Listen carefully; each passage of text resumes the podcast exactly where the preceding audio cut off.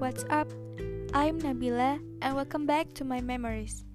So, pada memori kali ini aku membuat podcast mengenai peranan bioteknologi dalam menghadapi pandemi virus corona.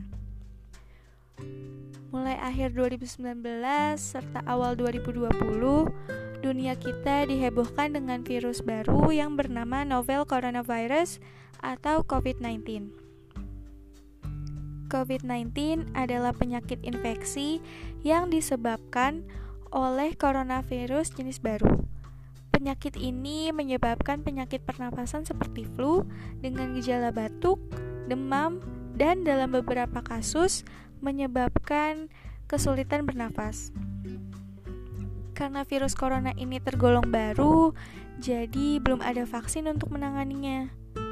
Tapi dengan adanya proses bioteknologi, kita dapat menciptakan vaksin virus corona ini loh. Pertama-tama kita mulai dari arti bioteknologi, bioteknologi dulu ya.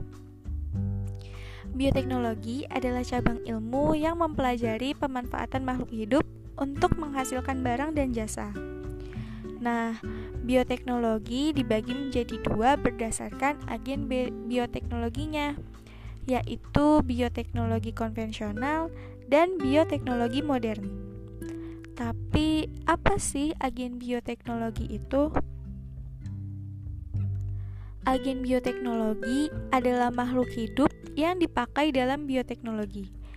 Kalau bioteknologi konvensional, agen bioteknologinya adalah mikroorganisme dalam keadaan utuh. Sementara bioteknologi modern, agen bioteknologinya adalah mikroorganisme sebagian. Artinya, yang digunakan hanya sebagian dari mikroorganisme tersebut, seperti enzim, DNA, ataupun RNA-nya. Untuk menghentikan wabah coronavirus baru ini, diperlukan vaksin yang dapat melemahkannya. Tapi, vaksin tersebut belum juga ditemukan. Vaksin digunakan untuk melindungi tubuh atau mencegah agar tubuh tidak terserang penyakit. Vaksin dapat dihasilkan dari mikroorganisme tertentu seperti bakteri dan virus yang telah dilemahkan terlebih dahulu atau dari toksin yang dihasilkan mikroorganisme tersebut. Melalui teknik rekayasa genetika, bioteknologi juga berperan dalam produksi vaksin. Rekayasa genetika juga telah dimanfaatkan untuk mengurangi berbagai risiko yang timbul dalam produksi vaksin secara konvensional, seperti alergi, timbulnya penyakit dari mikroorganisme yang dijadikan vaksin, dan sebagainya. Beberapa vaksin yang telah dihasilkan melalui teknik rekayasa genetika antara lain vaksin gondong, vaksin cacar, vaksin rabies, vaksin hepatitis B, vaksin malaria, dan sebagainya. Beberapa tanaman transgenik telah direkayasa untuk menghasilkan vaksin yang efektif jika diberikan secara oral melalui mulut. Vaksin tersebut antara lain vaksin rabies dan vaksin kolera. Salah satu jenis tanaman yang digunakan untuk rekayasa ini adalah pisang.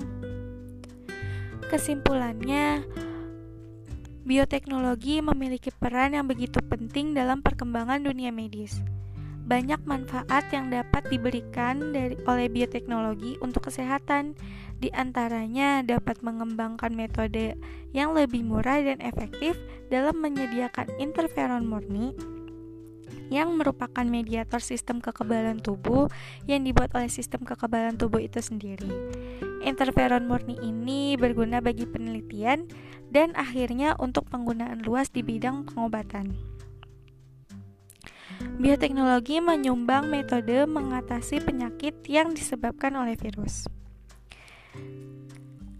Karena sudah selesai yang, yang kita bahas, jadi memori hari ini dalam bentuk podcast sudah selesai juga. Terima kasih sudah mendengarkan. Semoga kita bisa berjumpa lagi di memori selanjutnya. Bye.